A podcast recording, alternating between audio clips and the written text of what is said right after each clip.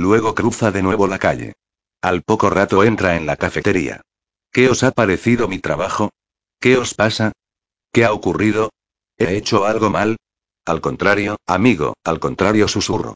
Nos has ayudado mucho. Capítulo 9. Manjar de buitres. Al segundo día de persecución, Arturo, Arquimaes y Crispín avistaron a los hombres de Oswald, que habían acampado cerca de un río. Arturo, desde un promontorio, vio claramente a Alexia y sintió una extraordinaria alegría al distinguir su bella figura. Aún no estaba seguro, pero a veces pensaba que se había enamorado de ella. Alexia le tenía desconcertado. Una maga oscura y hechicera, bella como la luna, capaz de luchar como un hombre, se estaba colando en su corazón. Y ahora tenía que recuperarla.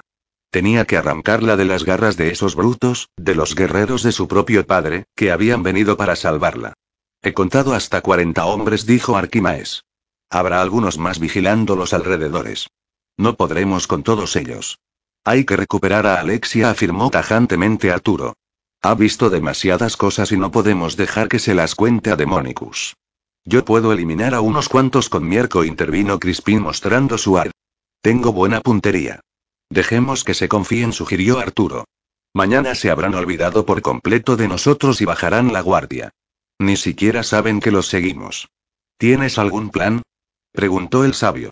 Recuperar a Alexia, aunque tenga que luchar contra todos. Ese es mi plan. Arquimaes y Crispin le miraron sorprendidos.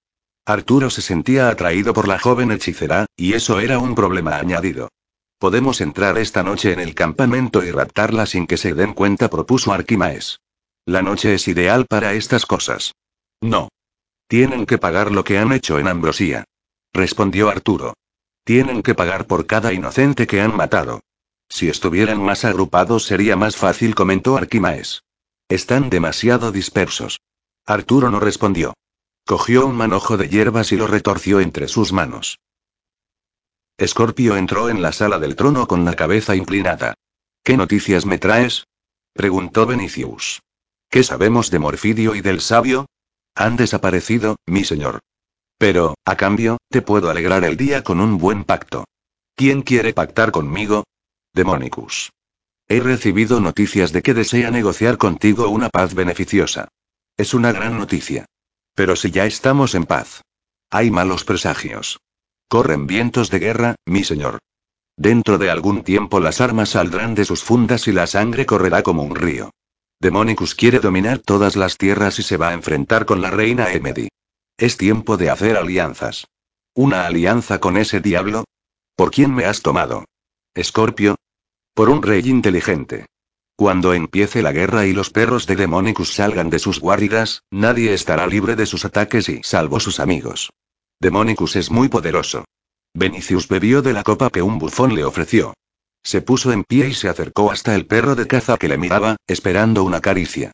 El rey le pasó la mano sobre la cabeza y el animal se sintió satisfecho. Tienes razón. Es mejor situarse en el lado bueno antes de que la locura nos envuelva a todos. Dile que tendremos una entrevista para firmar esa paz. A cambio, ha pedido la cabeza de Eregio. Dice que ese mago le traicionó y le robó la fórmula del fuego. Es el precio de la paz. Por mí, Eregio se puede ir al infierno. Se lo entregaremos atado de pies y manos. Me falló en el asalto del castillo de Morfidio. Ya no me sirve para nada. Espero que Demonicus le haga pagar cara su traición. El espía salió de la estancia absolutamente feliz. Acababa de dar un paso importante para ocupar el trono de su señor, el rey Benicius. Oswald encabezaba la expedición. Detrás, dos hombres de su confianza escoltaban a Alexia con la orden expresa de no perderla de vista ni un solo momento. También de protegerla con la vida en caso de algún ataque imprevisto. Más atrás, los demás hombres cabalgaban despreocupados. Estaban satisfechos por el botín conseguido en Ambrosía. Algunos bebían y estaban casi borrachos. Los flancos estaban protegidos por varios vigías que, desde lo alto de las colinas, observaban cualquier movimiento sospechoso, aunque no lo hacían con demasiado entusiasmo. En el flanco derecho, un guerrero cabalgaba medio adormilado, por eso no oyó el silbido de la flecha que voló directamente hacia su garganta. Su cuerpo sintió la terrible punzada y se tensó durante unos segundos antes de caer del caballo. Su compañero, que iba unos metros por delante, se giró cuando escuchó el ruido producido por la caída. ¿Eh, Jaer? ¿Qué te pasa? Ya te dije que no debías beber tanto, y la segunda flecha disparada por Crispin se clavó en su pecho, justo donde comienza la armadura.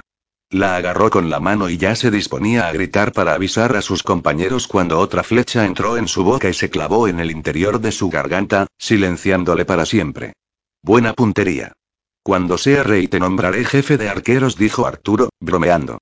Eres increíble. Ya te lo dije. Nací con un arco en la mano. Y no he dejado de usarlo ni un solo día.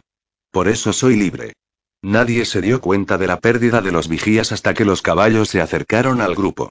Oswald fue el primero en percatarse de que ocurría algo extraño. Alerta. Gritó, desenfundando su espada. Quiero que los cuatro primeros hombres vayan a ver qué les ha pasado. Los demás, preparados para repeler un ataque. El corazón de Alexia dio un vuelco. Supo inmediatamente quién estaba detrás de aquello. De hecho, lo estaba esperando. Desde que cruzó la puerta incendiada de Ambrosía estuvo segura de que Arturo vendría en su busca. Sabía que intentaría recuperarla a cualquier precio. Cuando sus dos escoltas se prepararon para defenderla, comprendió que iban a morir, pero no dijo nada. Flechas. Los han acribillado. Dijeron los hombres que habían ido a inspeccionar. Alguien nos está atacando.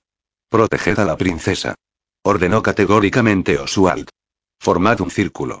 Los vigías del otro flanco notaron que algo raro estaba pasando y decidieron unirse al grupo principal, por si necesitaban su ayuda y, de paso, protegerse.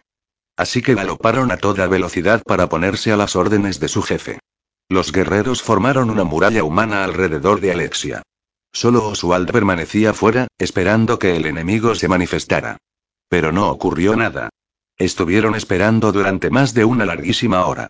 Cuando pensaron que el peligro había pasado, decidieron reiniciar la marcha. Dos columnas. Ordenó Oswald. La princesa en el centro, protegida. Desde un promontorio, Arturo y sus amigos vieron cómo la expedición se ponía otra vez en marcha. Ya están alertados, dijo Arquimaes. Mañana entrarán en las tierras de su señor y se sentirán más seguros. Todavía no han llegado, sentenció Arturo. Aún queda mucho camino y, y ya han perdido dos hombres. Pero yo no tengo muchas flechas, dijo Crispín. Me acercaré a uno de los muertos para coger su carcaj. Es mejor estar bien provistos. Ahora están más unidos, bromeó Arturo, ¿no era eso lo que queríais? Justamente. Pero hay un problema. Alexia está demasiado cerca de ellos y eso es peligroso. Hay que separarla del grupo. Yo me ocuparé de eso, aseguró Arturo. Cuando lleguen a aquella explanada les obligaremos a juntarse todavía más y haré que la princesa se aparte. ¿Qué planes tenéis? ¿Vais a usar vuestra magia contra ellos? Prometí que jamás la usaría, protestó Arquimaes. Y las promesas se cumplen. Se lo prometisteis a vuestro hermano Tránsito. Pero después de lo que ha pasado en Ambrosía, podéis considerar que estáis liberado de vuestra promesa, determinó Arturo. La palabra de un alquimista es sagrada. Claro, pero ahora hay que solucionar un problema y o esperamos a que algún otro mago venga a resolverlo. Soy Arquimaes, el sabio que conoce todos los secretos de la magia. Algún día me contaréis dónde los aprendisteis, dijo Arturo. Me gustará conocer vuestra vida, maestro. Una hora más tarde, los hombres de Oswald estaban en una explanada donde apenas sobresalían algunas rocas. Entonces, una nueva flecha alcanzó al último jinete de la retaguardia. Cuando cayó al suelo, los hombres gritaron y Oswald se vio obligado a imponer un poco de orden. En círculo, con las armas preparadas. Exclamó. Alerta. De nuevo se colocaron en posición de defensa, atentos a lo que pudiera suceder. En poco tiempo, tres compañeros habían caído atravesados por flechas, seguramente disparadas por el mismo arco. Se sorprendieron mucho cuando vieron la silueta de un jinete en el horizonte, dirigiéndose tranquilamente hacia ellos. ¿Quién es? preguntó el lugarteniente de Oswald. Me parece que es el joven que luchaba con Morfidio en la abadía, dijo Oswald. Sí, creo que es él y eso significa que el conde ha perdido. Arturo se aproximó a ellos, pero quedando fuera del alcance de sus arcos. Cuando se detuvo, Oswald gritó. ¿Qué quieres? ¿Qué buscas aquí? Vengo a hablar con la princesa Alexia. Acércate y te dejaré hablar con ella. Es mejor que salga ella. Insistió Arturo. Déjala venir. No la dejaré salir. Estoy seguro de que ella quiere verme. Sabe que es lo mejor. Oswald se quedó desconcertado ante las palabras de Arturo. Tiene razón, dijo Alexia.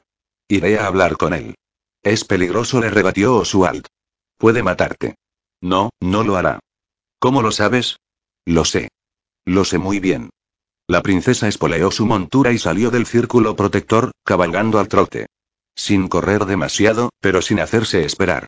Cuando llegó cerca de Arturo, detuvo su caballo y preguntó. ¿Y ahora, qué va a pasar? Es mejor que no mires, dijo Arturo. No va a ser agradable. Ella comprendió el significado de las palabras de Arturo y clavó la mirada en sus ojos, decidida a no apartarlos, pasar a lo que pasara. Y en ellos leyó lo que ocurría a sus espaldas. Arquimaes adelantó su caballo, se acercó a Arturo, levantó los brazos hacia el cielo y emitió algunas palabras que nadie comprendió. De repente, los caballos se encabritaron y los guerreros tuvieron que esforzarse para mantenerlos en su posición. El alquimista recitó algunas palabras y las letras de Arturo cobraron vida. Se despegaron de la piel y empezaron a aletear como pájaros. Los guerreros de Oswald, habituados a ver trucos de magia, no se sorprendieron demasiado y ni siquiera pensaron que aquellas extrañas formas pudieran suponer algún peligro. Las letras sobrevolaron al grupo igual que si se tratase de un enjambre de avispas. Algunos soldados intentaron inútilmente atraparlas con las manos o golpearlas con las lanzas y espadas. Después, la bandada de letras descendió y se metió entre los guerreros, que no supieron cómo reaccionar. Jamás habían visto nada semejante. Las letras los rodearon hasta ponerlos nerviosos. Entonces, de repente, se clavaron en sus cuerpos como dardos mortíferos y les provocaron terribles heridas imposibles de curar. Los primeros en recibir los impactos cayeron al suelo lanzando gritos de dolor, mientras que los más ágiles se protegieron con los escudos, intentando inútilmente defenderse con las espadas. Las veloces y mortíferas letras volaban igual que pájaros y, en pocos minutos, no quedó nadie con vida. El mismísimo Oswald se encontró agonizando en el suelo, con la garganta y el pecho perforados, bañado en un gran charco de sangre. Cuando terminaron su trabajo, las letras volvieron a situarse dócilmente sobre el cuerpo de Arturo y el sabio dejó de recitar. El joven se acercó hasta el grupo y miró frontalmente a Oswald, que aún respiraba. ¿Tú y mataste y al conde Morfidio? preguntó el jefe de los guerreros. Igual que a ti y a tus hombres. Lo que habéis hecho en Ambrosia fue abominable y merecéis ser castigados. Oswald se apoyó en su espada y, haciendo un tremendo esfuerzo, se arrodilló. Luego consiguió ponerse en pie. Los labios le temblaban, estaba empapado en sangre y gastó sus últimas fuerzas en hablar. Tenía que cumplir una orden. Tenía que rescatar a la princesa, murmuró. Te voy a matar por lo que has hecho a mis hombres, brujo. No hagas más tonterías, bárbaro, dijo Arturo, sacando su espada de la funda. Vas a morir. Oswald no hizo caso de la advertencia. Levantó su arma intentando asestar un golpe mortífero, pero Arturo fue más rápido y clavó su espada en el cuerpo del guerrero, ante los atónitos ojos de sus compañeros. Después, dio media vuelta y volvió junto a ellos. Se acercó a Alexia, le ató los pies por debajo del caballo con una cuerda bien tensada y le hizo una advertencia. No intentes escapar, princesa. Advirtió Arturo. O jamás volverás a ver a tu padre. Los buitres, que huelen la sangre desde lejos, vinieron a revolotear sobre el montón de carne humana que estaba extendida en la hierba verde y fresca, mientras los caballos huían en todas direcciones. Deberíamos recuperar esos animales, indicó Crispín. Valen mucho y podemos venderlos.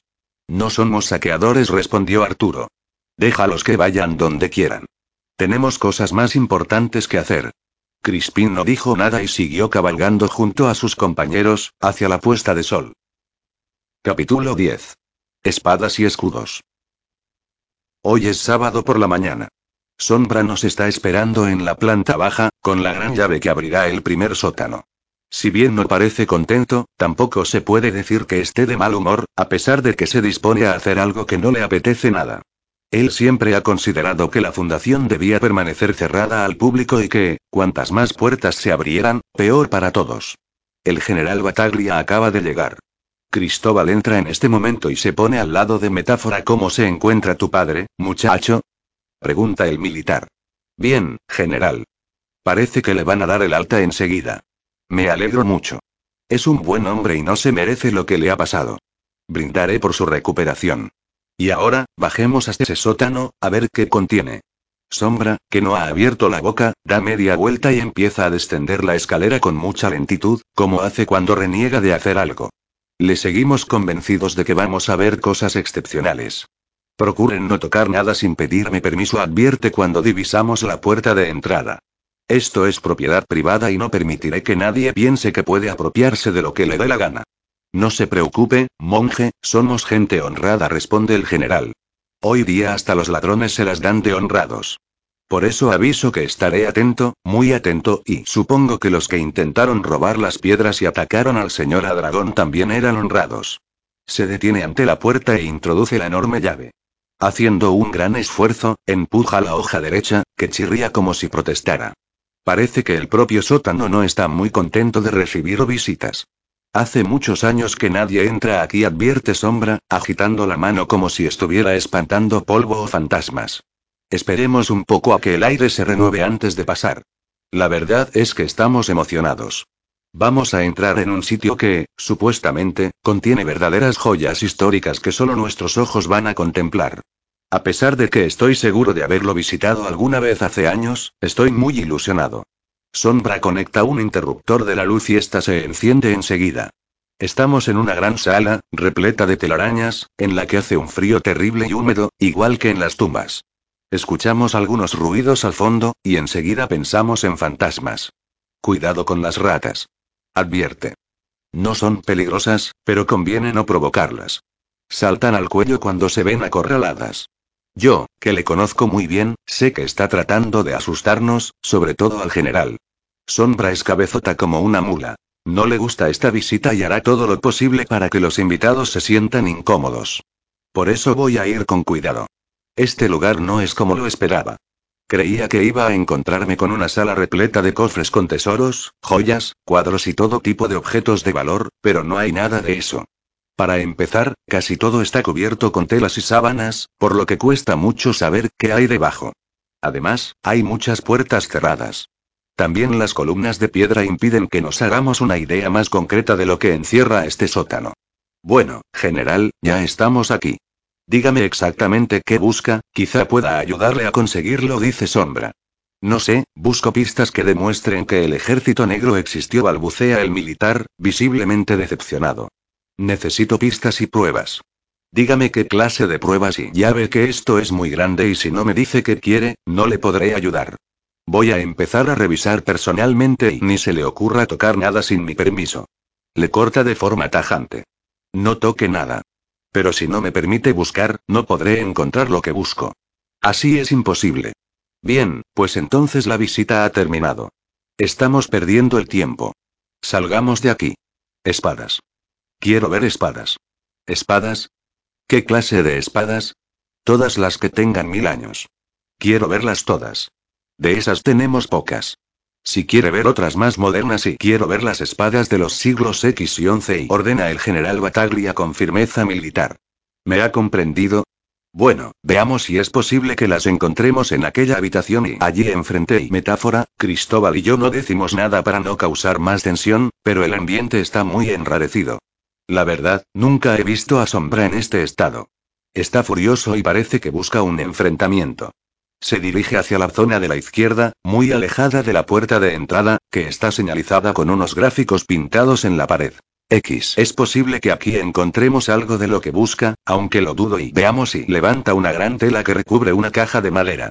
Aquí hay algunas espadas y pero meta la mano con cuidado, puede haber ratas, serpientes, lagartijas y deje de asustarme. ¿Con quién se cree que está tratando? Le responde Bataglia. Soy capaz de meter la mano en cualquier agujero con los ojos cerrados. Nunca he tenido miedo. Agarra una espada por el mango y la saca haciéndola chocar con otras, lo que produce un sonido metálico de acero contra acero, que a todos nos sobrecoge. Un sonido que he oído en muchas películas. Es el que se escucha cuando alguien va a morir. Esta espada es normal. Debió de pertenecer a un soldado. Quiero ver las de los caballeros. Son todas iguales. No. Las espadas de los caballeros estaban mejor forjadas y tenían una empuñadura mejor labrada. Estas espadas que me muestran ni siquiera están equilibradas. Solo servían para golpear, pero no para luchar. Ni siquiera tienen punta. ¿Dónde están las otras? No sé si seré capaz de encontrarlas. Ya está bien. Me estás tomando el pelo, monje, y no te lo voy a permitir. O me enseñas lo que te pido ahora mismo o nadie impedirá que lo busque yo. ¿Entendido? Ahora mismo. Creo que la voz autoritaria del general ha impresionado a Sombra. Se dirige hacia un gran armario, lo abre y muestra el contenido.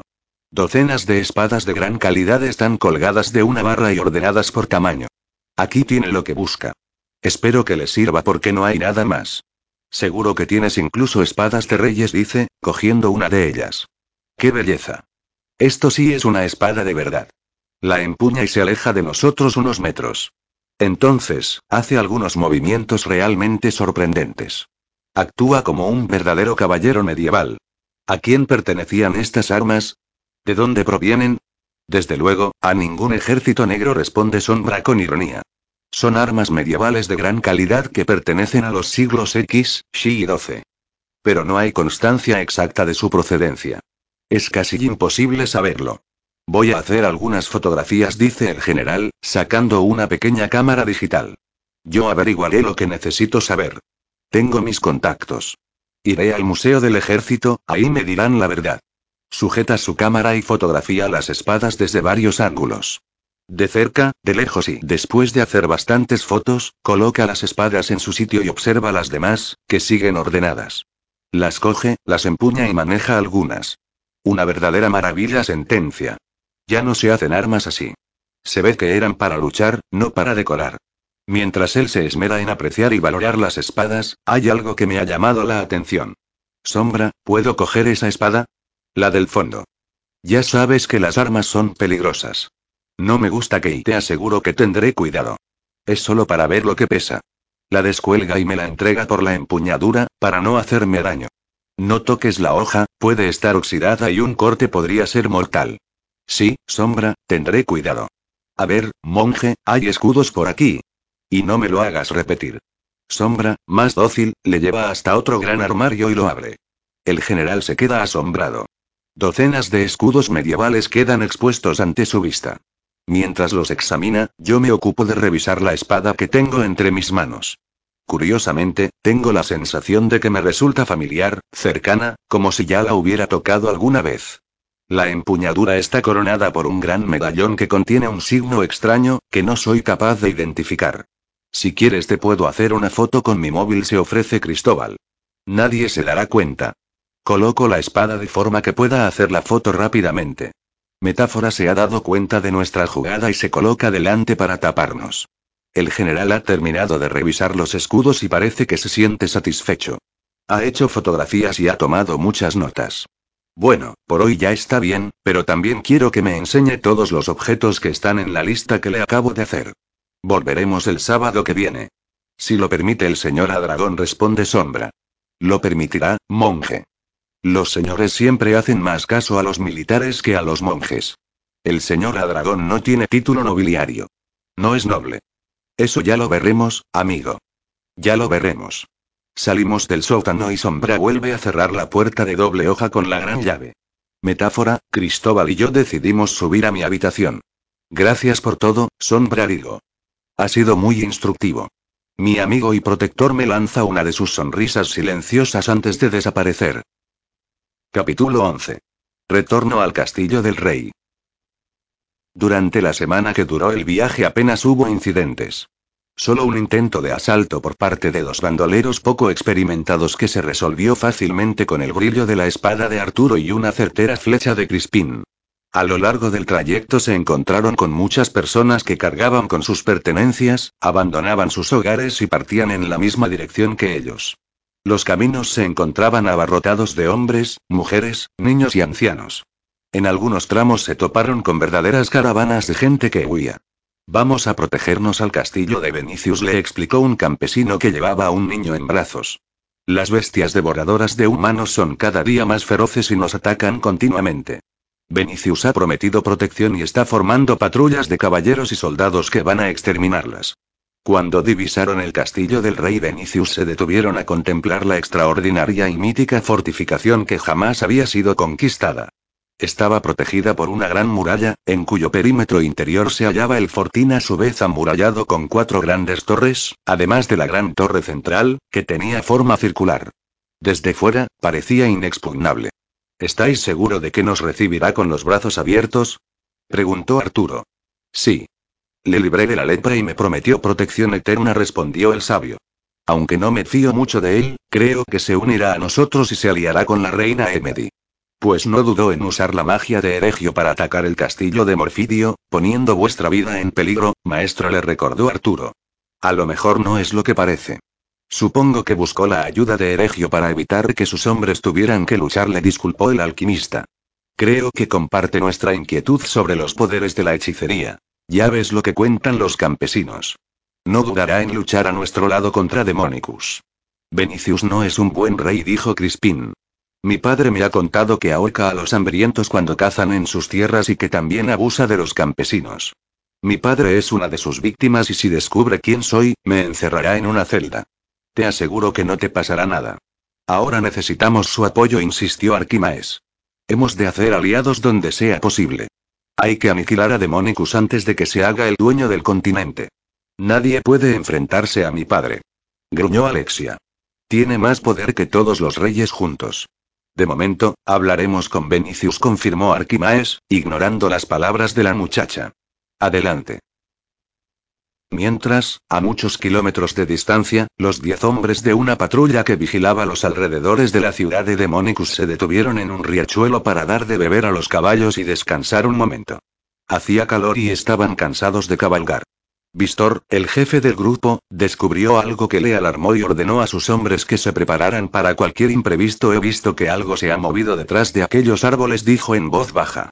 Vamos a acercarnos con cuidado. Tres hombres conmigo, cuatro por aquel camino y otros dos que se queden aquí para vigilar los caballos.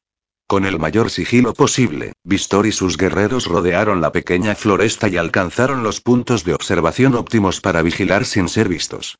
Mirad, hay tres caballos ensillados junto al río. Pero no veo a los hombres que los montan, dijo. Pueden ser peligrosos.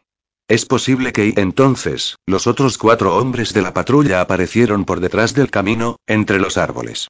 Se hicieron señas para informarse de que no había rastro de seres humanos. Me parece que esos caballos están abandonados o perdidos, supuso Víctor. Cogedlos. Sus tres soldados se acercaron en silencio y consiguieron atrapar los animales para mostrárselos a Vistor. Los otros cuatro soldados se unieron al grupo y todos se miraron con sorpresa cuando reconocieron las sillas de montar. Son nuestras. Dijo uno. Estos caballos son de nuestro ejército. Cierto. Mirad la marca. ¿Dónde están los jinetes? preguntó Víctor. Aquí no hay nadie. Esos caballos pertenecen a los hombres que se fueron con Oswald en busca de la princesa Alexia, explicó un soldado. Yo los vi partir. ¿Y dónde están? Aquí hay sangre, dijo uno, pasando la mano sobre una de las sillas. Y la sangre siempre pertenece a los muertos. Vistor se dio cuenta de que tenía un problema. Como jefe del grupo, tenía que explicar a Demonicus que los hombres que habían partido en busca de su hija habían muerto. Sabía que los portadores de malas noticias no eran muy bien recibidos. De hecho, muchas veces eran recompensados con terribles castigos. Demonicus no era conocido por ser un hombre benevolente. Lo primero que llamó la atención de Arturo y sus amigos cuando entraron en el castillo de Benicius fue la frenética actividad de los soldados. Muchos practicaban con sus armas, otros preparaban los caballos. Por su parte, los campesinos apilaban flechas y cargaban carros que debían transportar provisiones. Se están preparando para la guerra. Dijo Arquimaes, bastante alarmado.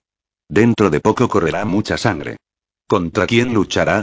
preguntó Arturo. Contra Demonicus, sin duda respondió Arquimaes. Pues morirán todos, advirtió Alexia.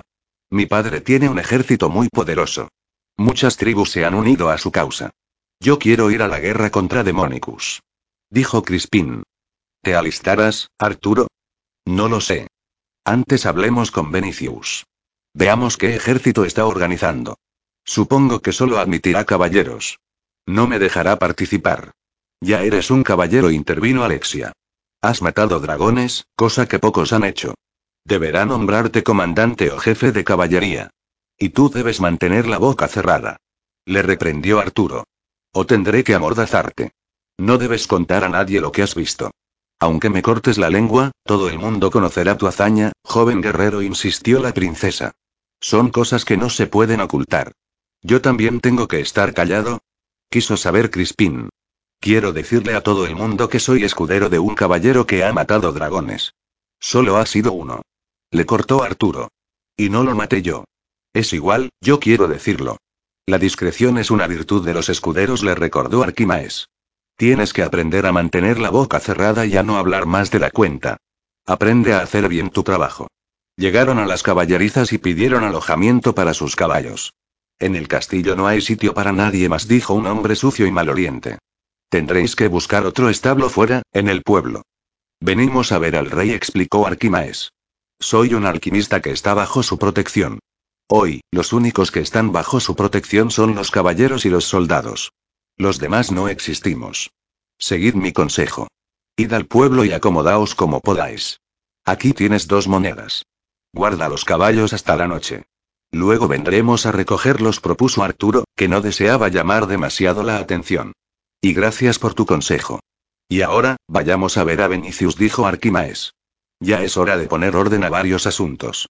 Alcanzar la entrada de la torre principal les costó mucho tiempo y esfuerzo, debido a la cantidad de gente que entraba y salía. Caballeros, soldados y otros servidores del ejército cruzaban la puerta incesantemente. La actividad era frenética y el acceso estaba a rebosar de aldeanos que pedían audiencia. Soy Arquimaes, explicó el sabio al secretario que apuntaba los nombres de todos aquellos que esperaban ser recibidos por el monarca. Mis amigos y yo queremos ver al rey. Somos cuatro personas. Arquimaes. ¿El alquimista? ¿El que fue raptado por Morfidio? Sí, pero no lo digas muy alto. No quiero llamar la atención. ¿Cuándo podré ver al rey Benicius? Seguidme. Estoy seguro de que os atenderá enseguida. Algunos protestaron al ver que unos recién llegados se colaban, pero la Guardia Real puso orden inmediatamente.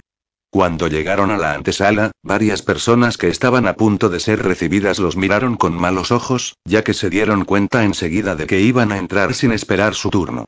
En cuanto salgan los que están dentro, avisaré a su majestad, explicó el secretario. Saldré a buscaros. Pocos minutos después la puerta se abrió y dos caballeros con actitud arrogante salieron de la sala de audiencias. Se esforzaban en demostrar a los que esperaban que eran importantes y que tenían el apoyo del rey. El secretario entró, dejando a los cuatro compañeros bajo la mirada ácida de los que esperaban. ¿Tan importantes sois que creéis que podéis saltaros la lista de vuestro antojo?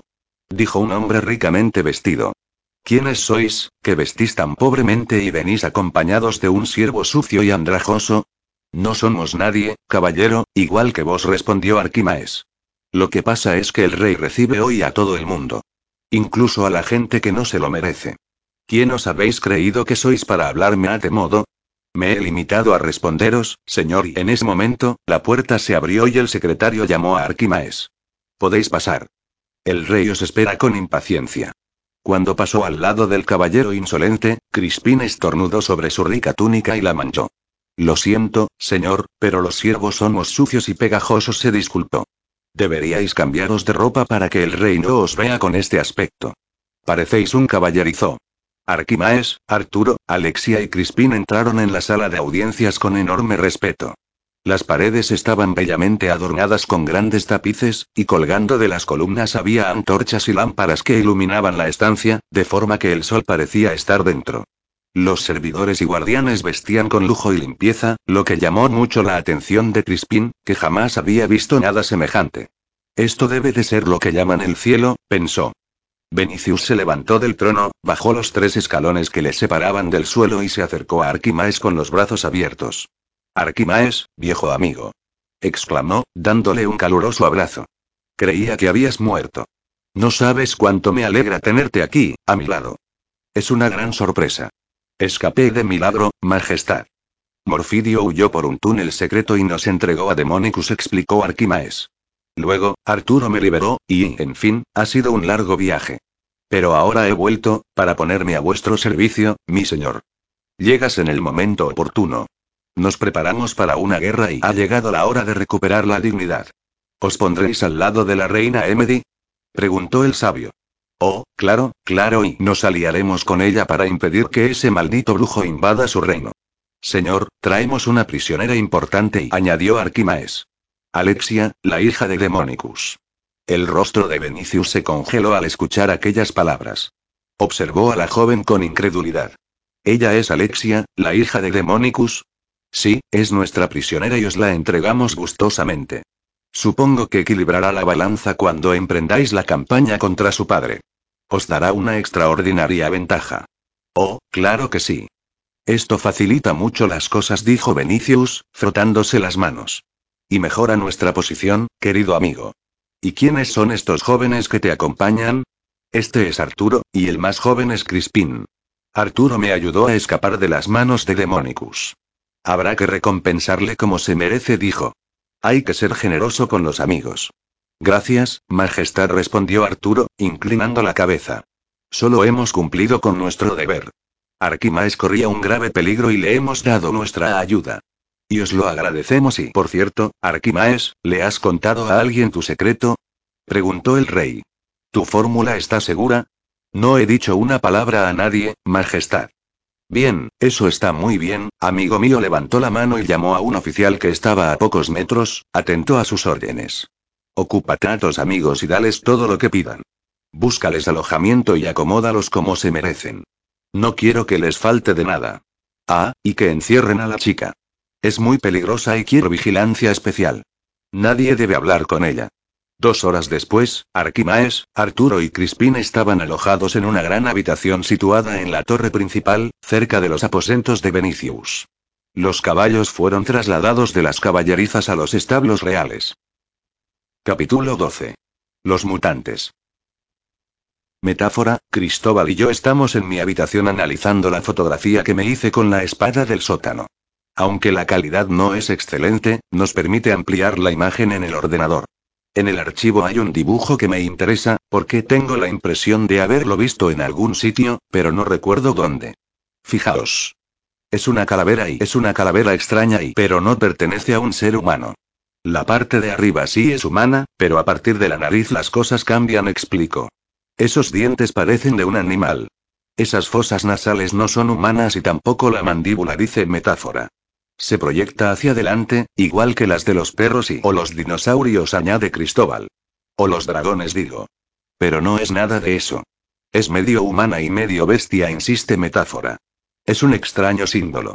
Yo creía que los símbolos medievales utilizaban siempre animales, como leones, dragones, caballos, perros y pero jamás había oído hablar de esta extraña mezcla. Además, hay algo que parecen llamas, como si salieran de la cabeza de... Es un mutante exclama Cristóbal. Es alguien que se está transformando. Un humano en bestia o una bestia en humano. Una bestia que tiene fuego en la cabeza. Es verdad. Añade metáfora. Es un mutante. Yo creía que esas criaturas solo existían en las historias de ciencia ficción y o en la mitología. No tiene nada de extraño, explico. Es solo un símbolo. Puede ser solo creación de un artista. ¿Con qué intención? Quiere saber ella. Para asustar a la gente digo, regodeándome en la explicación. En la Edad Media eran muy supersticiosos y esas cosas les daban terror. Hay muchas leyendas sobre mutantes y el hombre lobo y Drácula y Batman, Spiderman y dice Cristóbal. Sí, tú ríete, pero más de uno acabó en la hoguera por haber sido acusado de diablo mutante, digo. La cosa es sería. Un mutante al que le salen llamas del cráneo. Menos mal que estamos en la edad contemporánea y las supersticiones están superadas. Ahora ya no hay mutaciones, ni diablos, ni resucitados y no, pero hay trasplantes, clonaciones, congelaciones y añade metáfora. Sí, dentro de poco resucitarán a los muertos, dice Cristóbal, en plan macabro. Ya lo veréis. Venga, no perdamos el hilo. Ahora tenemos que averiguar qué significa ese signo y busquemos en Google, a ver qué encontramos. Mientras el buscador hace su trabajo, yo tengo algunos destellos de recuerdos que me confirman que conozco muy bien el símbolo del mutante. Pero me resulta tan doloroso que prefiero no decir nada. Mira, aquí hay una página de símbolos medievales, dice metáfora. Es posible que veamos si hay alguno que se parece y si es importante, seguro que estará ahí. Cientos de imágenes de todo tipo de animales, sobre todo leones y dragones, que son los más utilizados, desfilan ante nuestros ojos. Algunos se parecen a nuestro dibujo, pero no hay ninguno de mutantes. Es normal. Yo creo que en esa época la mutación no era motivo de... Pero está en la espada, y eso significa que algún rey no lo usó como bandera, insisto. Espera, a lo mejor solo se trata de una pieza única. Algún caprichoso encargó esa espada y tengo más. Dice Cristóbal. Más que... Más fotos.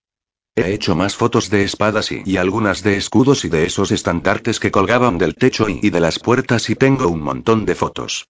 ¿Eres espía profesional o algo así? Dice metáfora. ¿Queréis verlas o no? Las descargamos en el ordenador y podemos estudiarlas a conciencia. Efectivamente, hay más espadas con el símbolo del mutante. Además, vemos que uno de los escudos también lo tiene dibujado y pero hay algo todavía más inquietante. Un escudo lleva el logotipo de la gran A, que tiene la cabeza de dragón. El mismo símbolo que tengo dibujado en la frente y que, de vez en cuando, se completa formando la letra sobre mi rostro.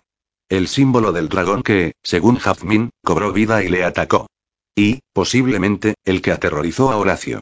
Oye, también podemos escanear la moneda e investigar un poco, propone Cristóbal, que resulta ser más sagaz que un águila. El escáner lee la moneda y la imagen se plasma en la pantalla. Pero la superficie está tan gastada que apenas se puede distinguir nada. Algunos relieves demuestran que, en algún momento, hubo dibujos y posiblemente letras, pero resulta imposible descubrir su contenido. Lo único que se aprecia es que hubo un perfil de una cara en el centro y que, alrededor, había letras y pero no se pueden leer, digo. ¿Y en la otra cara? Pregunta metáfora. Es peor. Manchas, relieves incompletos, nada claro y no hay forma de saber qué y necesitamos un programa más avanzado. Sugiere Cristóbal. Uno de esos que usan en los centros de investigación, los que completan solos las zonas que faltan. Claro, podemos llamarles y pedir que nos hagan el favor de leer una moneda medieval. No te digo. Pues cosas más raras se han visto. Un amigo mío entró en el sistema informático de la NASA y consiguió y deja de soñar, Cristóbal, que estas cosas no se resuelven así. Tengo un extraño presentimiento. El reverso de la moneda tiene algunos rasgos que me resultan familiares, pero no puedo confirmarlo. Sin embargo, todo este asunto me está alterando. Es como si mi memoria quisiera recordar algo y a la vez se negara a hacerlo. Bueno, por hoy deberíamos dejarlo. La visita al sótano me ha dejado agotado, digo. Además, quiero llamar al hospital para hablar con mi padre. Quiero saber si le van a dar el alta. Nos vemos el lunes en clase, ¿vale? Ahora que estoy solo, he subido al tejado para ordenar mis ideas. Últimamente han ocurrido muchas cosas sorprendentes y estoy un poco aturdido. Por eso vengo hasta aquí, porque es el único lugar desde el que puedo ver las cosas con más claridad. Si es verdad que todas las cosas de este mundo están relacionadas, todo lo que ha sucedido también tiene que estarlo.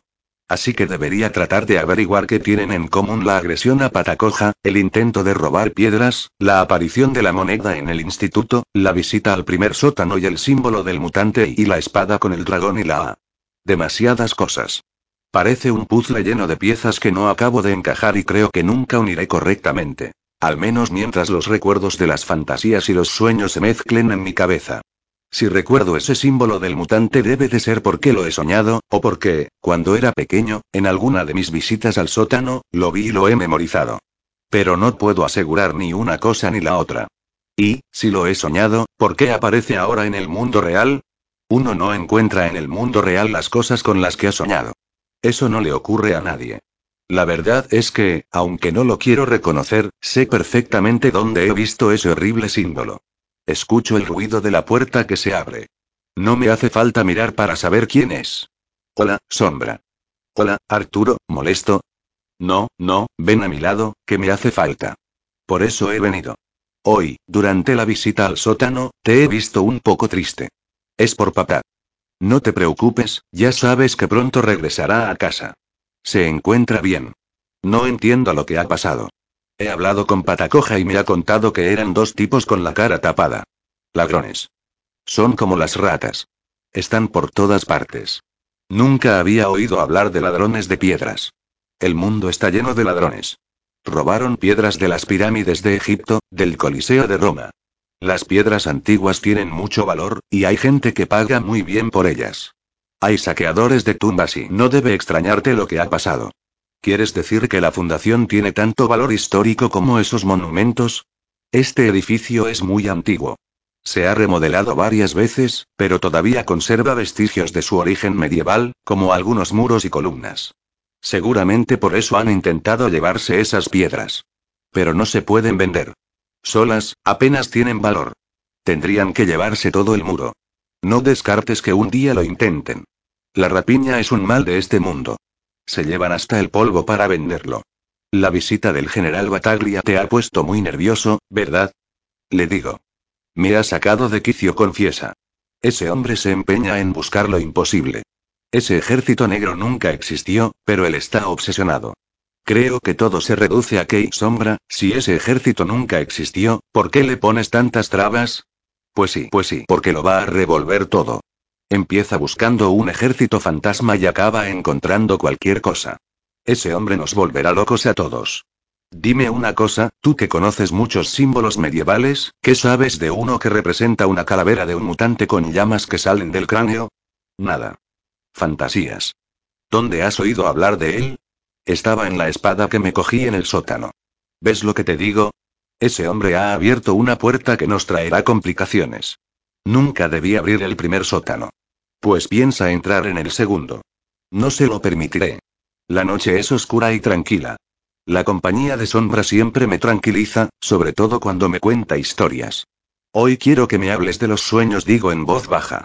De los sueños que nos hacen vivir y nos hacen creer cosas maravillosas y... Capítulo 13. La traición del rey.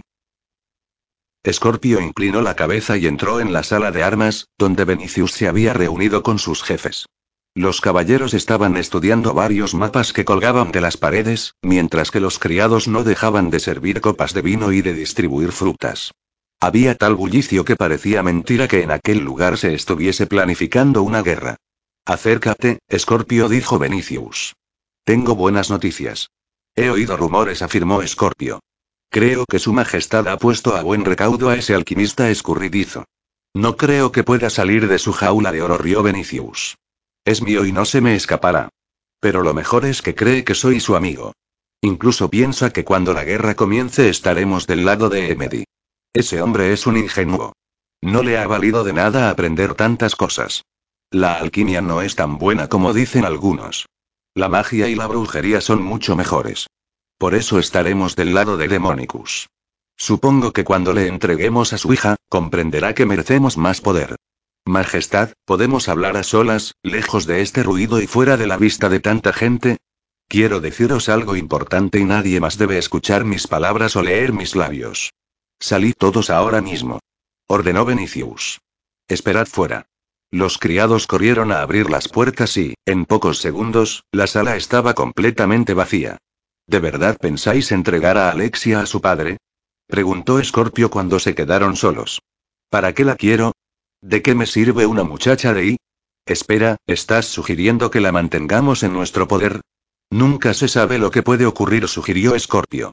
¿Quién sabe que está aquí? Poca gente, aparte de los tres que la han traído. Supongo que ni siquiera los guardianes saben quién es esa chica a la que están vigilando. Debéis ocultarla en lo más profundo de vuestro castillo. Por su propio bien, naturalmente. Y nadie debe saber dónde está ni quién es. Debéis esconderla como un tesoro. Existen algunos lugares en esta fortaleza que servirán perfectamente. Estoy pensando en un pozo secreto que hay precisamente debajo de esta torre. Trasladadla ahí ahora mismo. Que la tapen con una capucha para que nadie pueda verle la cara. Que la vigilen hombres de confianza. ¿Y Demonicus? No haremos nada. No le diremos nada, ya que nada sabemos. ¿Y Arquimaes?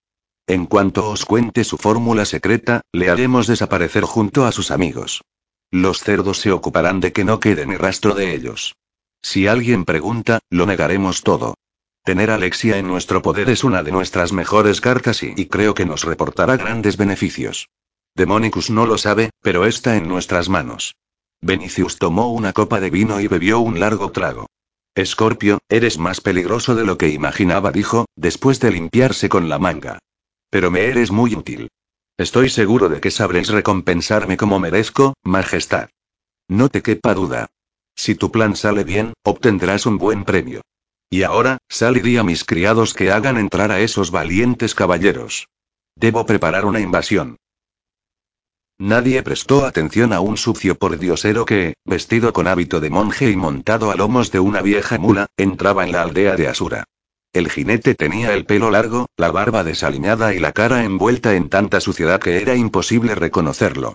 Su ropa maloliente alejaba a los que se cruzaban con él. Se dirigió a la taberna y, después de atar su mula a un árbol, entró y se sentó en una mesa, provocando la desconfianza de los clientes. ¿Qué quieres? Le preguntó el mesonero. Enséñame tu dinero o no te serviré. Aquí no queremos mendigos. Soy una especie de juglar, respondió Morfidio.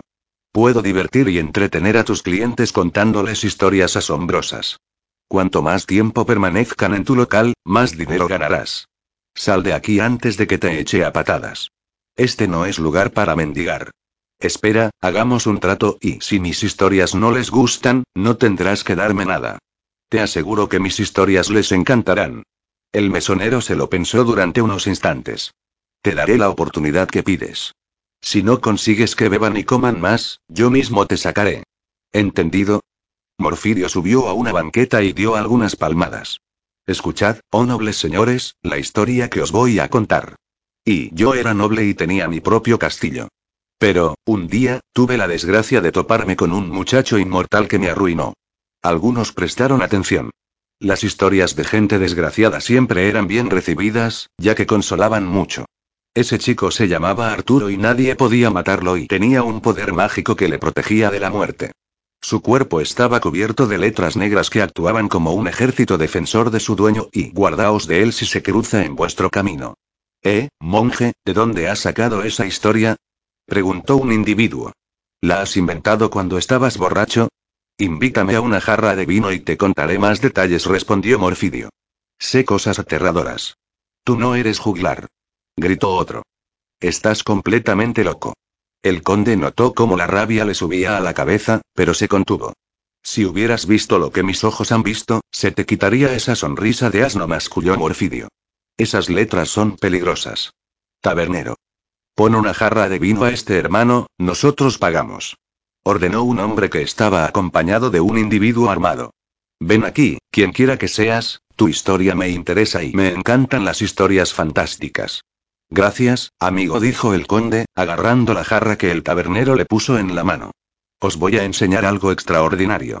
Bebió la mitad de la jarra de un solo trago y la depositó sobre la mesa.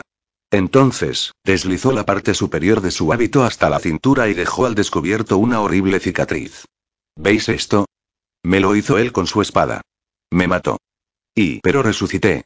Sus palabras provocaron el más absoluto silencio. Ahora soy inmortal. Igual que él. Venga, deja de decir tonterías, pidió un campesino, que estaba un poco bebido. No nos cuentes fantasías. ¿Fantasías? ¿Crees que estoy mintiendo? Preguntó Morfidio, bastante irritado. Vamos, no te pongas así, respondió el hombre.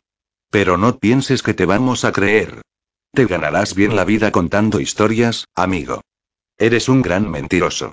Morfidio se puso en pie de un salto. Miró al campesino y se enfrentó con él. Escucha, siervo, cuando hables con un noble, debes hacerlo con respeto. Le dijo. Así que arrodíllate y pide perdón. Estás borracho. Morfidio, enfurecido, se arrojó sobre el caballero que le había invitado y le arrancó la daga del cinturón. Después, como si estuviese poseído por la ira, se abalanzó sobre el campesino y se la clavó hasta la empuñadura. A continuación, cortó el cuello de un hombre mayor que se acercó para socorrer al herido y la hundió en el pecho del caballero. Así aprenderéis a respetar a los que están por encima de vosotros. Rugió. Nadie se ríe de mí. El tabernero empuñó su cuchillo de cortar carne y se dirigió hacia él en tono amenazador. Maldito borracho. Gruñó. Sal de aquí ahora mismo. Morfidio iba a encararse con él, pero se dio cuenta de que los clientes se estaban poniendo en pie, dispuestos a defender al tabernero. Ya tendréis noticias mías. Amenazó mientras salía. Os acordaréis de mí. Una vez fuera del mesón desató su mula con rapidez, se subió a ella y la obligó a correr. Los clientes de la taberna le lanzaron piedras que estuvieron a punto de golpearle por la espalda. Mientras huía, se preguntó de dónde había surgido esa rabia que le había dominado y que le había inducido a cometer esos brutales actos. Salió de la comarca y se perdió entre las colinas. El destino quiso que su mula, que trotaba sin control, se dirigiera hacia el reino de Benicius. Arturo decidió salir a dar una vuelta por el castillo. Quería ver las máquinas de guerra, que le llamaban mucho la atención, y observar de cerca a los soldados que se estaban preparando para luchar. Estas son muy básicas, le advirtió Arquimaes. Las hay mejores y más grandes. Los instrumentos de guerra cambian con rapidez. Hay muchos inventores dedicados a este trabajo. ¿Vos no habéis inventado ninguna máquina de guerra? Preguntó Crispin, con su natural curiosidad. Seguro que os lo pagarían bien. Si invento alguna máquina será una máquina de paz.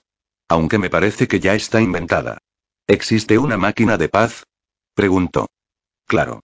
Es una máquina con muchas pequeñas piezas, que encajan bien unas con otras, que sirven para que los seres humanos se entiendan bien y se llama alfabeto. Y las letras son sus piezas. Las runas son más antiguas y no han servido de nada. La runa es un lenguaje de símbolos escritos muy anticuado. El alfabeto es mejor, más completo y más eficaz. Tiene como finalidad transmitir conocimientos, poesía y todo lo que el ser humano es capaz de pensar y Arturo, ¿buscas algo? Veo que llevas un rato revolviéndolo todo. Mi espada. No encuentro mi espada. Se la habrán llevado los criados para limpiarla. Nadie limpia la espada de mi caballero. exclamó Crispín muy enfadado.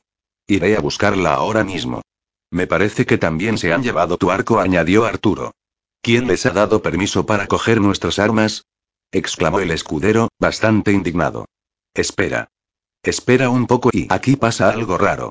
Arquimaes prestó atención a las palabras de Arturo, ya que sabía perfectamente que ningún sirviente cogería las armas de sus invitados sin pedir permiso. ¿No estarás pensando que... No pienso nada. Solo digo que se han llevado nuestras armas y eso no me gusta nada. En ese momento, la puerta se abrió, y el secretario que se había ocupado de alojarlos entró. Arquimaes, mi señor, el rey Benicius, desea que vengáis a verle, dijo. Los sirvientes se han llevado las armas de mis compañeros, respondió el sabio. ¿Quién les ha ordenado hacerlo? No lo sé, pero lo averiguaré. Ahora, por favor, seguidme. Está bien, vamos, aceptó Arquimaes. Veamos qué quiere de nosotros. Solo quiere veros a vos. Los demás deben esperar aquí. Son órdenes. Arquimaes sintió que un puño le atenazaba el estómago. Sus peores sospechas estaban a punto de confirmarse. Cuando salió de la estancia y comprobó que había varios soldados vigilando su puerta y que ésta se cerraba tras él con una barra de hierro, comprendió que había caído en una trampa. Y aceptó definitivamente que Benicius no era el monarca bondadoso que aparentaba ser. Capítulo 14. Un yelmo negro. Patacoja entra en la sala de reuniones de la fundación, acompañado de metáfora, y observa el gran mapa de la ciudad que he desplegado sobre la mesa principal mientras los esperaba. ¿Estás bien, amigo? Le preguntó. Sí, sí, perfectamente. ¿Y tu padre? Ya sabes que intenté ayudarle cuando aquellos desalmados le atacaron, pero no pude hacer nada. Mi padre está bien. Dentro de poco le van a dar el alta y se va a reincorporar a su trabajo. Volverá a dirigir la fundación. Pero, hasta que él vuelva, yo me ocupo de todo. ¿Para qué me has llamado? Me has asegurado que eras arqueólogo. Y quiero que me lo demuestres. Necesito saber que no es un farol. Es verdad. Antes de que me diera por beber era un buen profesional. Trabajaba en una empresa especializada en cuestiones arqueológicas. Mi trabajo consistía en hacer excavaciones para averiguar, antes de construir un edificio, si había en el subsuelo alguna obra de importancia histórica. Las piezas arqueológicas tienen mucho valor, y si las rompes, te pueden caer grandes multas. En eso consistía mi trabajo. Y te aseguro que lo hacía muy bien. Sí, eso ya lo sabíamos, pero ahora te vamos a proponer volver al trabajo, dice Metáfora. Hace años que no ejerzo, pero conozco mi profesión. Ya os lo he dicho varias veces. Le ofrezco asiento y le sirvo un vaso de agua. ¿Te gustaría volver a ejercer de arqueólogo? Le pregunto a bocajarro. Claro que me gustaría. Pero nadie confiará en mí. Toda la profesión sabe lo que pasó en las ruinas de Angelicus. Saben que soy un alcohólico. Y, además, tullido. Soy un desecho y el hazme reír de la profesión. Yo te ofrezco una oportunidad. Si trabajas para la fundación podrías recuperar tu prestigio profesional y por lo menos durante un tiempo. ¿Es una broma? La fundación no es una empresa de arqueología y no necesita mis servicios. ¿De qué va todo esto? Metáfora se sienta a su lado y le muestra el mapa. Mira, aquí está la Fundación a Dragón, en el centro de la ciudad. Necesitamos saber más sobre su valor arqueológico. De eso estamos hablando, de un trabajo puntual por el que percibirás una buena cantidad de dinero. Como puedes ver, estamos en pleno casco histórico y pensamos que, a lo mejor, tenemos algo que descubrir. ¿Por qué no contratáis a una empresa? Esta ciudad está llena de buenos profesionales, muy reconocidos. Yo solo soy un mendigo que se pasa la mitad del tiempo borracho, recordando los viejos tiempos. Es que queremos que trabajes para nosotros en secreto. Tienes que hacer tu trabajo sin que nadie sepa que estás en ello. Esa es la condición. Si hablas más de la cuenta, se acabó el contrato. Si hablo más de la cuenta, pero si soy un borracho de lengua desatada. Cualquiera puede hacerme hablar. Si no nos garantizas discreción, es mejor que olvides el asunto, insisto. No debes decirle una palabra a nadie. Únicamente nos informarás a Metáfora y a mí. Y dejarás de beber. ¿Quién me pagará? Yo. Aquí tienes un adelanto. Son casi todos mis ahorros, digo, acercándole un fajo de billetes. Con esto puedes organizarte la vida y afrontar los gastos que surjan. ¿Y qué quieres que haga exactamente? Pregunta, con los ojos puestos en los billetes. Averiguar qué valor arqueológico tiene este edificio. Averiguar qué interés puede tener para algunas personas. Averiguar qué empresas pueden estar interesadas en adquirirlo. Averiguar todo lo que nos pueda servir para defender nuestra independencia. Estáis rodeados de enemigos. Lo sabemos. También los tenéis en casa. También lo sabemos. ¿Queréis que sea vuestro topo? Yo no lo hubiera dicho mejor. Patacoja coge su muleta y se acerca a la ventana, desde la que se ve el lugar en que habitualmente se sienta para pedir limosna. Supongo que la nueva perspectiva de su puesto de trabajo le hace ver las cosas de otra manera. Es diferente ver la vida desde una acera a verla desde un despacho. ¿Estáis seguros de que yo soy la persona que necesitáis? Pregunta.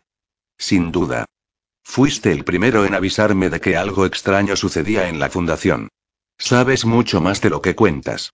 Y espero que te comportes con lealtad hacia la fundación. No os debo nada. Te has portado bien conmigo, pero eso no significa que esté en deuda contigo. Lo sé. Por eso te voy a pagar por tus servicios. Pero debes decidirte ahora mismo. Si no aceptas el trabajo, tendré que buscar a otra persona. No pareces el mismo que suele darme alguna fruta o un yogur. Es que las cosas han cambiado. Ahora debo luchar para salvar la fundación. Y haré lo que sea necesario. Después de reflexionar durante algunos segundos, coge los billetes y se los guarda en el bolsillo interior del abrigo. Después, con lentitud, se dirige hacia la puerta. Antes de abrirla, me mira y dice. Puedes contar conmigo. Te daré toda la información que necesitas. Bien, pero recuerda que tenemos que ser discretos. Lo seré. Aquí tienes un móvil para comunicarte conmigo. ¿Sabes cómo funciona? Te podría dar lecciones, ironiza mientras lo coge. Si supieras la cantidad de aparatos como este que la gente pierde al cabo del día, te asombrarías. Sale y cierra, justo cuando entra el señor Stromberg. ¿Qué hacía este individuo aquí? Pregunta. Nada. Quería darle las gracias por haber ayudado a mi padre. Le he dado algo de dinero. Es un mendigo y no te puedes fiar de él, no me fío de él, digo, dándole a entender que la conversación ha terminado. Él, sin embargo, insiste en hablar conmigo. Arturo, ahora tienes que ser fuerte. Tu padre está pasando un momento delicado.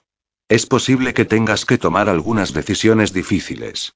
Espero que papá se reponga pronto y pueda tomarlas él mismo. Ha dicho el médico que en breve saldrá del hospital, interviene en metáfora. Eso nos anima a pensar que pronto le veremos por aquí. Sí, pero mientras tanto, el banco sigue metiendo prisa.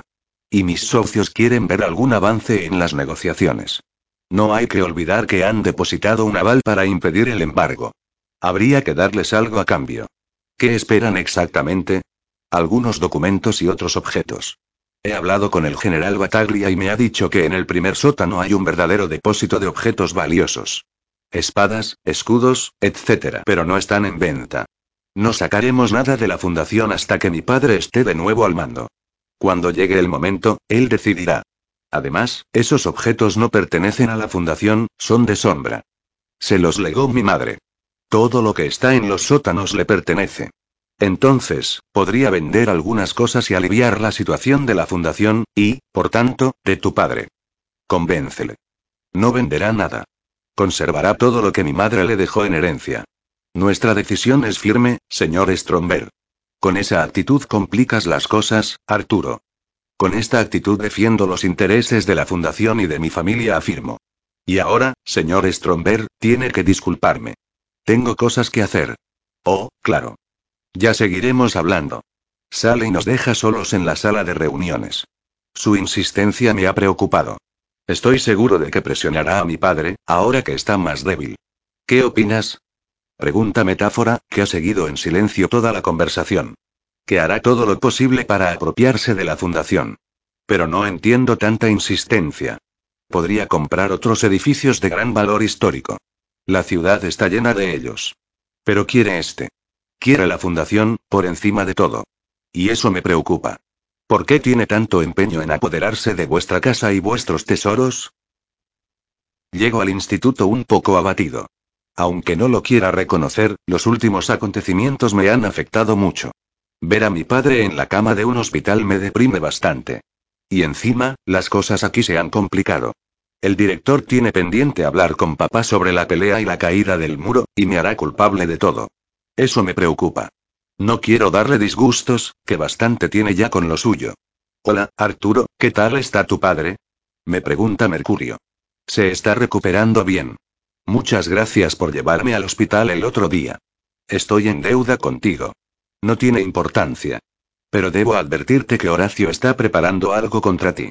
Lo del otro día no le gustó nada. Afirma que no permitirá que nadie le deje en ridículo. Ahora dice que eres un brujo. Yo solo me defendí. Ya no podía soportar ver cómo se mete con los más débiles. Pero ahora el más débil eres tú. Ese chico tiene muy malas pulgas. Ten cuidado. Está rabioso. Lo tendré en cuenta. Por cierto, siento que por mi culpa hayas tenido que trabajar en la limpieza del muro, no fue culpa tuya. Pero resultó muy interesante y encontré algo increíble. Un yelmo. ¿Un yelmo medieval?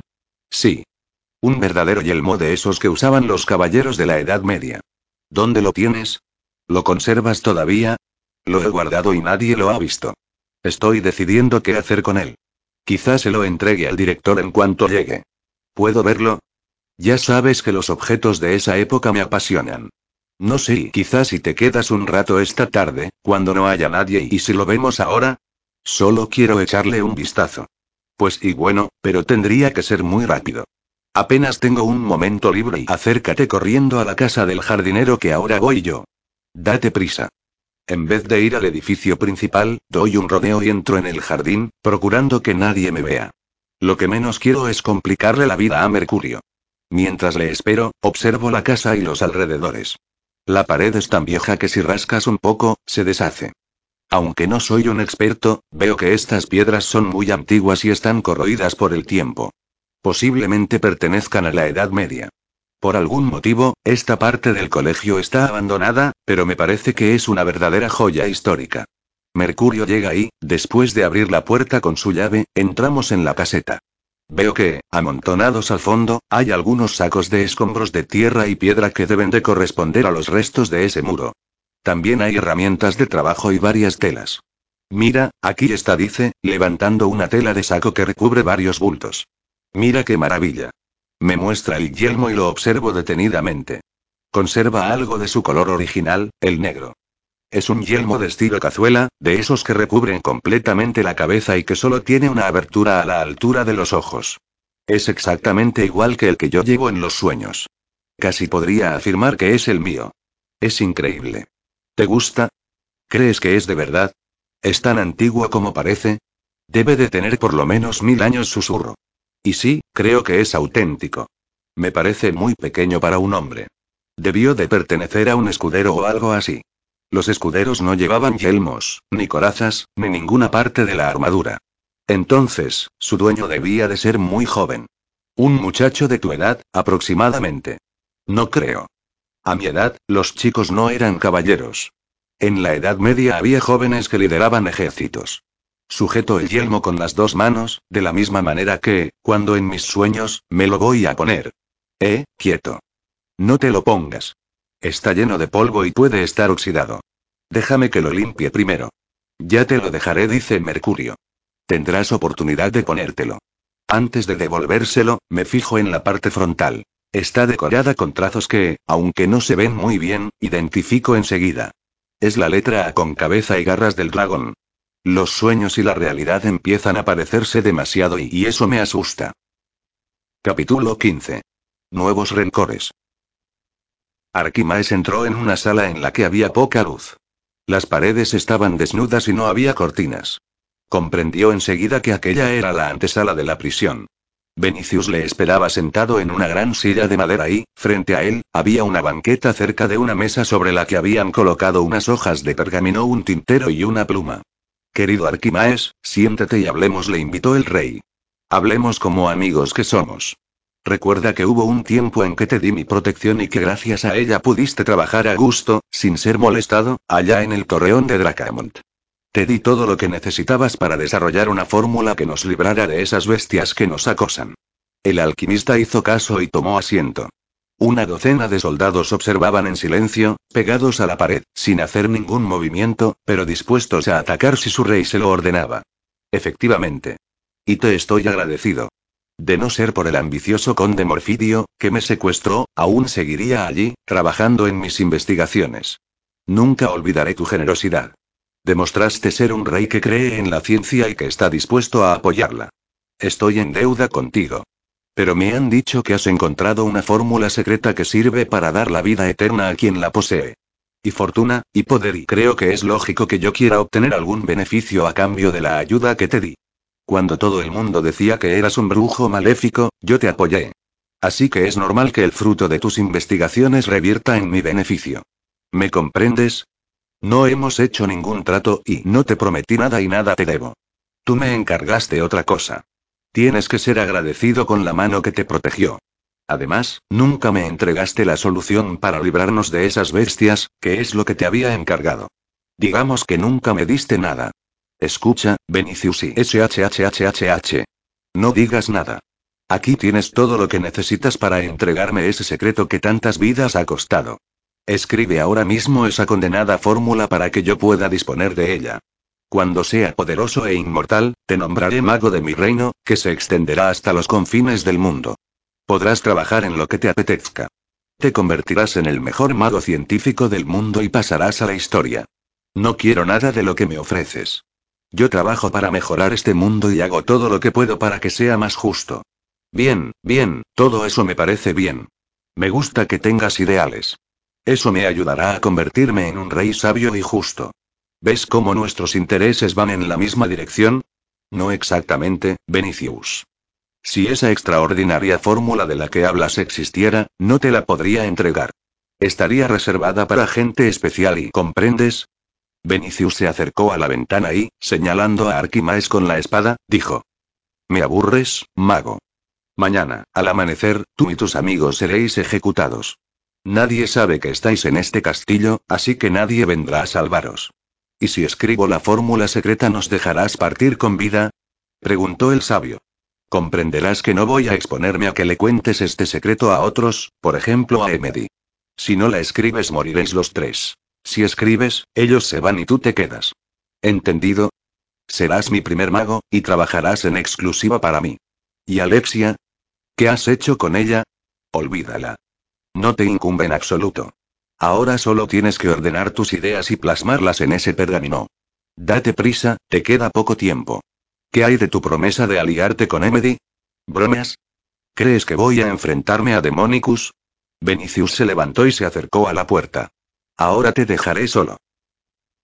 Demonicus montó en cólera cuando el mensajero le explicó que algunos caballos de la partida de Oswald habían regresado sin jinetes. Arrodíllate inmediatamente. Ordenó. E inclina la cabeza. El soldado comprendió que había llegado el fin de su vida. Por lo menos no sufriré tormentos, pensó. El sable de Demonicus le cortó limpiamente el cuello de un solo tajo. De esta manera, el gran mago tenebroso alivió momentáneamente la angustia de no haber recuperado a su hija. La sangre del soldado se extendió sobre el suelo y Demonicus sintió un poco de paz en su alma atormentada. Si perdía a su hija, su vida ya no tenía sentido. ¿Dónde está? Gritó. ¿Qué puedo hacer para recuperarla? ¿Por qué los dioses no me ayudan? Alexia trató de ver en la oscuridad de su encierro. Había tocado las paredes y se había dado cuenta de que había mucha humedad, lo que indicaba que estaba cerca de algún lugar en el que había agua, bajo tierra. Seguramente estoy en un pozo, pensó acertadamente. Intentó hacerse una idea de las dimensiones de la estancia cruzándola en varios sentidos poniendo un pie tras otro. Después, sin despegarse de la pared, la recorrió completamente sin dejar de tocarla en ningún momento. Apenas dos metros por dos. Lo justo para tumbarse en el camastro de madera.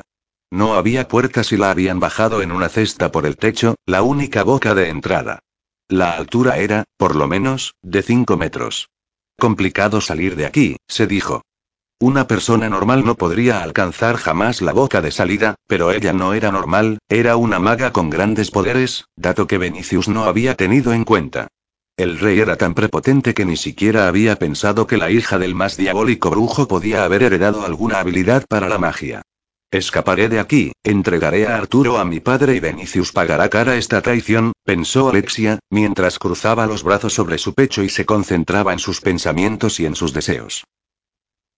Arturo se asomó por la ventana de su habitación y se dio cuenta inmediatamente de que no tenía por dónde escapar.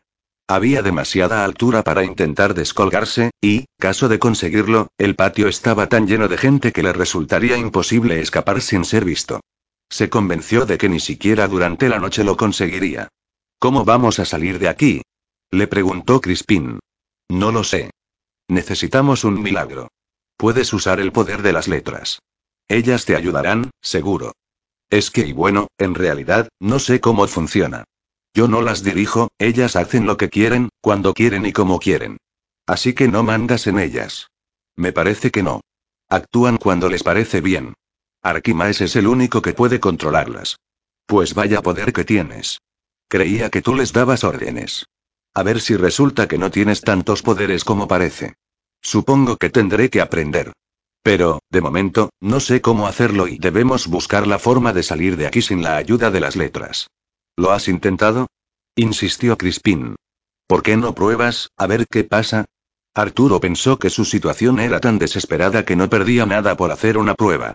Se quitó la camisa y se situó en el centro de la habitación, con los brazos abiertos, imitando la postura de Arquimaes cuando envió las letras contra los hombres de Oswald. Os ordeno que me ayudéis. Dijo en voz alta, en tono solemne. Soy Arturo y os ordeno que me ayudéis. Crispin acercó la cara al pecho de Arturo, esperando ver algo extraordinario, pero no ocurrió nada. Las letras seguían en su sitio, sobre la piel. Esto no funciona, se lamentó. No te hacen ni caso. Ya te he dicho que son independientes y hacen lo que quieren.